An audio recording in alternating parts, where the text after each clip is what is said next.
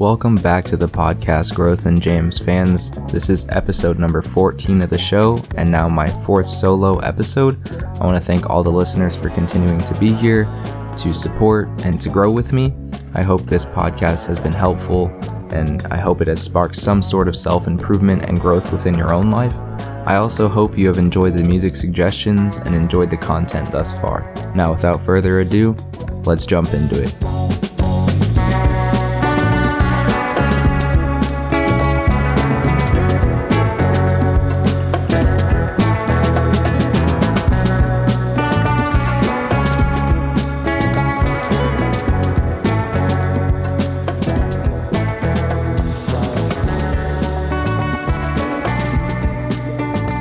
As you all know, life is complicated.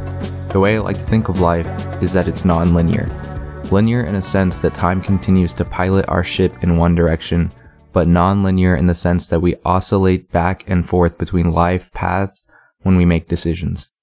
I want to provide a visual representation for how I'm about to describe life, but for the time being, try and follow along and picture this with me. So imagine a graph that has an x and a y axis. You are a dot on a graph, and there is a straight line running from your dot to a vertical line. That is a horizontal line from dot to vertical line. Now, the beginning dot is when you were born, and there's like a little squiggly line and then another dot, and that's where you are right now.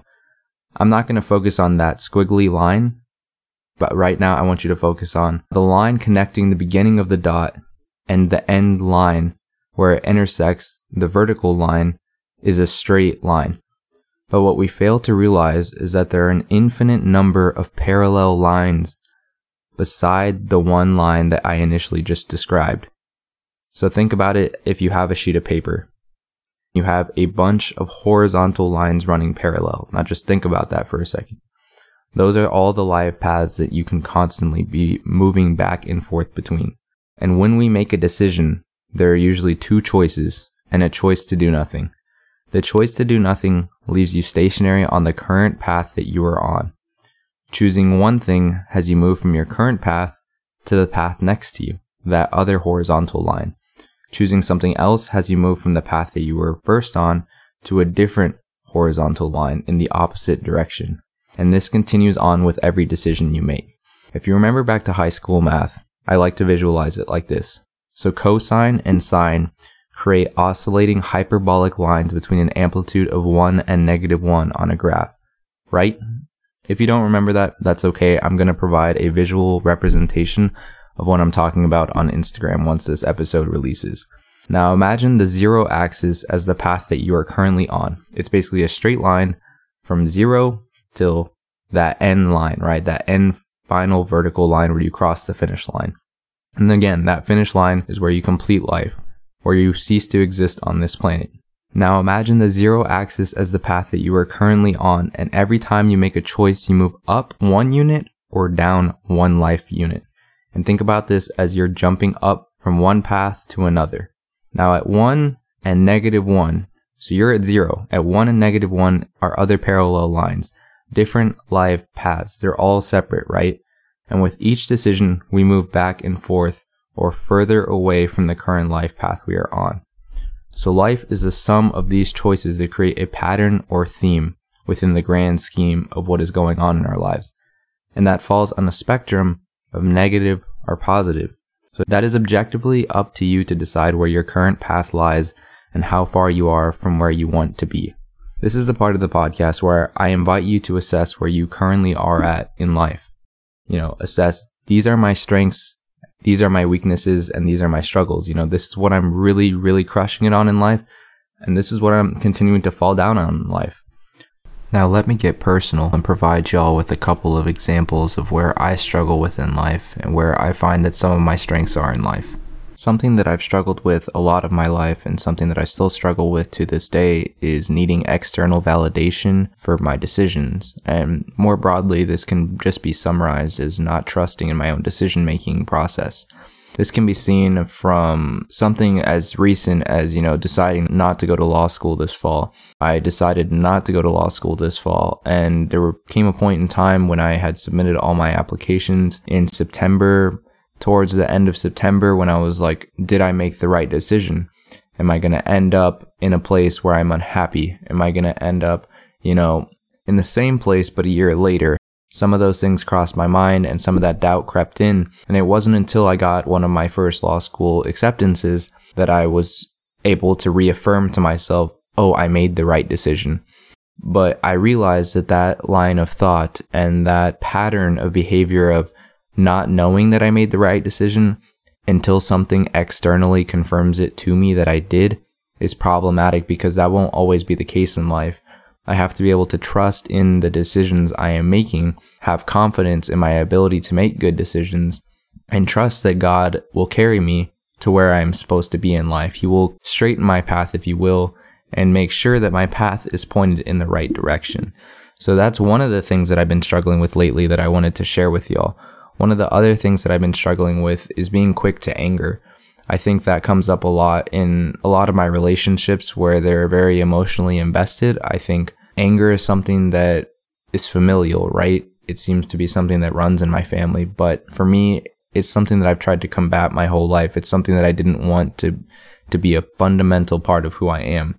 So the ways that I've been trying to combat this is to take a step back and to stop reacting on impulse and emotion and to be more calculated in my decision making and in my reactions.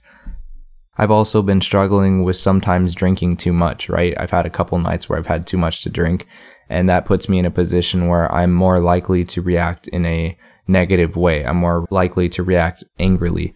And for me, that's something that I have to step back and assess as to whether or not drinking in the capacity that leads me to make these problematic decisions or puts me at a higher predisposition to make those problematic decisions, if that's even worth doing with the risk of making those decisions, right? And I know this seems weird to say and to disclose to y'all, but I think openness is key and openness has been something that I've been very strong on in this podcast. So I think it's important to, to highlight my shortcomings and, you know, not just highlight the the high points of my life that we see externally. Maybe you see from the outside that I'm doing well, but just know that there's things that I still struggle with on a daily basis. There's things that I'm trying to get better at day in and day out. Another thing that I've noticed that I've struggled with or that I can do a lot better on is just communicating with my family members. I feel like I haven't reached out to a lot of them, specifically my grandparents and some of my siblings as well, you know, not keeping that constant line of communication open, not checking in as much as I need to be, not letting them know that I love them as much as I do. And I think that's probably the most important part, right? It's not about just checking in for the sake of checking in or checking in frequently, but telling them how I feel and telling them I love you. I understand that life is crazy. I understand that life is moving in a bunch of different directions, but it's important to, to highlight to your loved ones that you love them because they won't always be there. Now, these aren't inherently bad things, right? But they're behaviors that when frequented can create a pattern of problematic behavior that lead you off the right path. Now, some of the things that I've been hitting it out of the park on to say include being a good listener, being a good friend, and being a good student. Now, it seems to me, obviously, I'm overly critical of myself, but the bad seems to outweigh the good in this situation. So again, life is the culmination of all these little decisions, thoughts, and actions. Now comes the big question, with this maybe somewhat hard to visualize graph-like depiction I have drawn for you in your own head. What is the destination? That vertical line where you cease to exist, what is the destination? What is the goal? Does the goal or destination change when you make a decision and jump onto the next path? If it does, is that good? Is that bad? Or is that neutral? So again, no matter where you are headed in life, no matter what your goal is in life, you will inevitably cease to exist at some point in time. You will cross that finish line. But if you think back to the graph that I just drew for you, that visual conception of where are you going to be crossing that finish line and is where you're going to be crossing that finish line aligned to where you want to be crossing that finish line. So I do not have a certain answer to any of those questions, but right now I want to walk through how I view it. Regardless of the answer to those questions, it is important that we live by a rule of life a why to all that we are doing. Shout out Father Mike Schmitz. He actually discussed this in his homily on Sunday, which is crazy because I was set to release this episode last week. This just further confirms that I should be talking to y'all about this. Now, for me, my rule of life is to love, to serve, and to use my God given abilities to make this world a little bit better, one day at a time. Now, what do I mean by that? Let's break that down. The first part, to love. So I believe that I'm called to love fully. I'm called to love judge free. I'm called to love despite your flaws and because of your flaws. And I'm called to love in a way that mirrors that of God. He loves us unconditionally. He loves us because we are imperfect human beings and he loves us despite of all our imperfections and our flaws. And I think this translates in my life to loving all people around me, whether you be friend, foe, stranger, opposite political spectrum, opposite way of life. I think my job and my rule of life that I have been trying to implement is to love everyone despite all of that. Despite my human imperfections and my human tendencies to not do so, I am challenging myself and encouraging myself to live in a way where I am able to fully love all other people in a way that God has bestowed upon me, to radiate that outward. Now, the second part, let's continue to break that down to serve. So, I believe fundamentally as a Catholic and as a follower of Christ that I'm called to serve in a way that He served this world. And I think that I've been fortunate to be financially privileged, to be in a position where I'm able to give back and to serve with either time or financial resources. And I think this is much more grand scheme than right now, right? I think it goes into what I want to do for my career. I think for my career, it's important that I use my life, my career, my education to serve other people who have been in similar situations that I have been. So I said in the past that I was incarcerated, that I went through the criminal justice system. And I think it's important that I use my financial privilege, my second chance to give back to the people who are not as fortunate as I to have the financial resources that I did, the privilege of skin color that I did, the privilege of educational resources that I did in order to obtain a second chance in life. I think it's important that I serve members of the criminal justice system racial minorities, ethnic minorities, low socioeconomic status in that way. But larger than that, I'm called to evangelize. I'm called to bring others closer to God. I'm called to glorify God in my daily life and to show others that because of the way that I live, it is attractive, it is contagious, and it makes you want to live in a way that is similar to me. So that doesn't mean that you must become Catholic because I am Catholic or because you are attracted to my lifestyle. That means that you genuinely believe that I am a good person and that I want to be a good person. I strive to be a good person and that you see that and you say, Hey, I want to do that as well. I really admire the way he lives his life. I want to be a good role model for the Catholic Church, for faith life, for God. And I want to encourage people to be open to that call as well. Now, the last part of this to use my God given abilities to make this world a little bit better one day at a time. I think we can get so caught up, all of us, in the day to day tasks, eh, whether that be work, schoolwork, or general just life things, right? The mundane, that we forget that we have a unique gift. And that is that each day we wake up and we are still here. And I think it's important for me specifically in accordance with my rule of life, that I leave this world a better place each day that I wake up, that I am given a beautiful gift, so blessed to be here each and every day, that I use that gift to put something back into the world and make it a little bit better. And that can be something as simple as saying hello to someone at the grocery store that looks like they're having a bad day, smiling at someone that is you know, dejected from society, someone that is homeless and on the corner. Maybe you're not able to financially help them at that time, but maybe you're able to just look at them, look into their eyes and smile. Think about how often they're looked away from, they're shunned. Think about how often they're pushed to the side. I think there's a lot of ways that we can give back and make the world a better place one day at a time. That could be through showing someone empathy, showing someone sympathy, listening to someone without talking, just being there for someone, being in someone's presence. It is my hope that through this rule of life that I have established, that I will be drawn closer and closer each day to my goal. But it's important to know that your rule of life is unique to you. Live your life according to your rule because no one else's rule applies to your life or your goal. So another question. What is your destination? Your rule of life must help you get to your destination. My destination is heaven with checkpoints at marriage and family. Maybe yours looks different and that's perfectly okay.